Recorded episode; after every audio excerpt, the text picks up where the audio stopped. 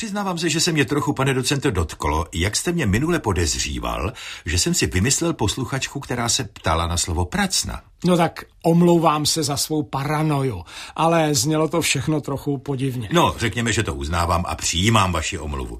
A abych vám dokázal, že jsem si nejen nikoho nevymyslel, ale že si ani vymýšlet nikoho nemusím, protože se umím zeptat sám, tak právě činím. Ovšem ten můj dotaz je tak trochu inspirován tím minulým dílem našeho pořadu. Když jsme mluvili o vánočním cukroví jménem pracna, začalo mi v uších znít slovo preclík. Prostě se mi zdá, jako by slovo pracna a preclík zněla nějak podobně. Alespoň začátek těch slov je přece skoro stejný. Prec a prac.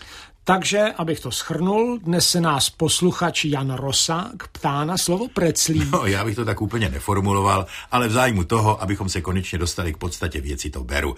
Takže, pane docente, co vám říká slovo preclík? A má něco společného s pracnou? Tedy kromě toho, že jsou oba k snědku?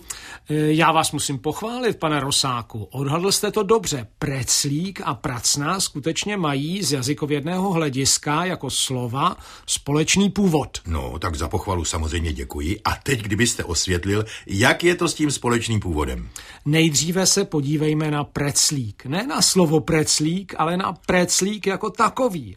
Ovšem musí to být správně upletený preclík, ne nějaký strojově vyrobený patvar. Samozřejmě, musí vypadat, no jak vlastně, jako taková podivně sešlápnutá osmička a musí být na vrchu pořádně osolený. Přesně jak říkáte, jen bych v zájmu našeho jazykovědného rozboru tu sešlápnutou osmičku nahradil tvarem připomínajícím na hrudi založené skřížené paže.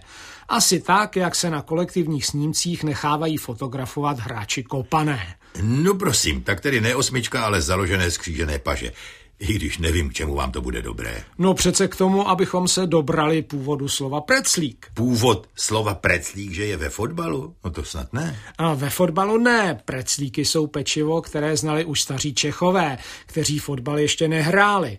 A říkali mu stejně jako my dnes, preclík.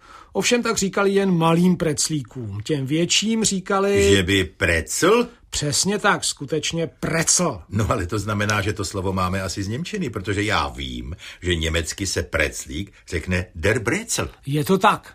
Ovšem nemáte ta souvislost s tím fotbalem? Ne, s fotbalem tam žádná souvislost není, ale s tou formou preclíku, tedy se založenými pažemi, to naopak souvisí zcela zásadně. Pro tu souvislost ale musíme do latiny, protože i v němčině jde o slovo převzaté. Z latiny? No ano, z pozdní latiny, takže spíše bychom už mohli mluvit o italštině. A teď k věci. Paže se latinsky řekne brachium. To už jsme si ale říkali v minulém pořadu o slově pracna.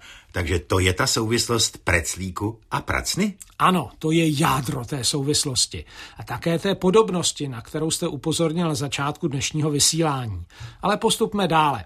Protože preclíky mají tvar skřížených založených paží, začalo se jim ve středověkých klášterech, kde se pekly jako sváteční pečivo, říkat braciatus. Do češtiny bychom to asi nejlépe přeložili jako pažovité. Pažovité? Asi tak, jako říkáme linecké. Když linecké, tak pažovité. Ano, a zdrobněním toho braciátu z pažovité, tedy v češtině asi tak pažičkovité, vznikl výraz braciatelus. A když se pak pečení preclíků rozšířilo z klášterních kuchyní i mezi prostý lid, který neuměl latinsky, stalo se z braciatelus to německé brezel, o kterém jste se tu zmínil. A z toho precl pak vzniklo staročeské precl. A nakonec náš dnešní preclík. Mimochodem, pane docente, zjistil jsem, že pokud se hodně dlouho budete dívat na svět skrze dírky v preclíku, tak uvidíte, že si řada lidí zcela nepochopitelně klepe na čelo.